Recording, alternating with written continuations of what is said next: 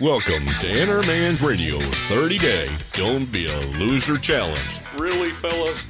Oh well, who am I to judge? For 30 days, we're looking at bite sized actions we can take in making a difference for Christ around us. And now it's time to announce a new sponsor to Inner Man Radio. Oh, I, I didn't know we had a new sponsor. Yeah, right. Just read your script. Okay, right. Um, have you ever been asked a Bible question that really stumped you? That you just didn't have time to research? Yes, Mark, I have. Okay, Keep reading.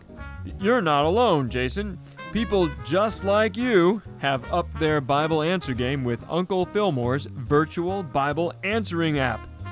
You gotta be kidding me. Nope, I'm not, Mark. With Uncle Fillmore's virtual Bible answering app, whenever you have a biblical or relationship question, simply tap the icon to give your question, ooh, to get your question answered.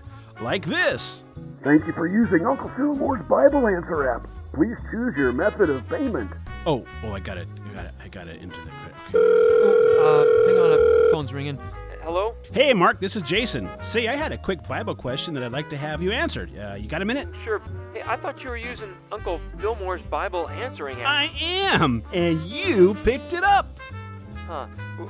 Something just doesn't seem right about Yeah, what's wrong with it? It's the free market, baby. Whoever picks up the call first gets paid by the minute for an answer. It not only guarantees I'll get an answer, but it will be a thorough one, too. It's American genius.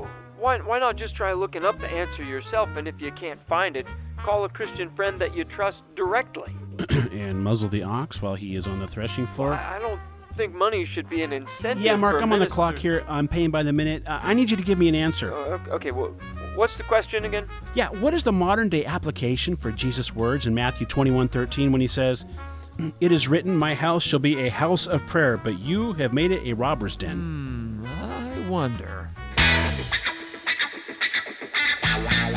If you like what you're hearing, check out Inner Man's Radio podcast series, covering everything from overcoming sin to answering your skeptical friends, all while having fun along the way.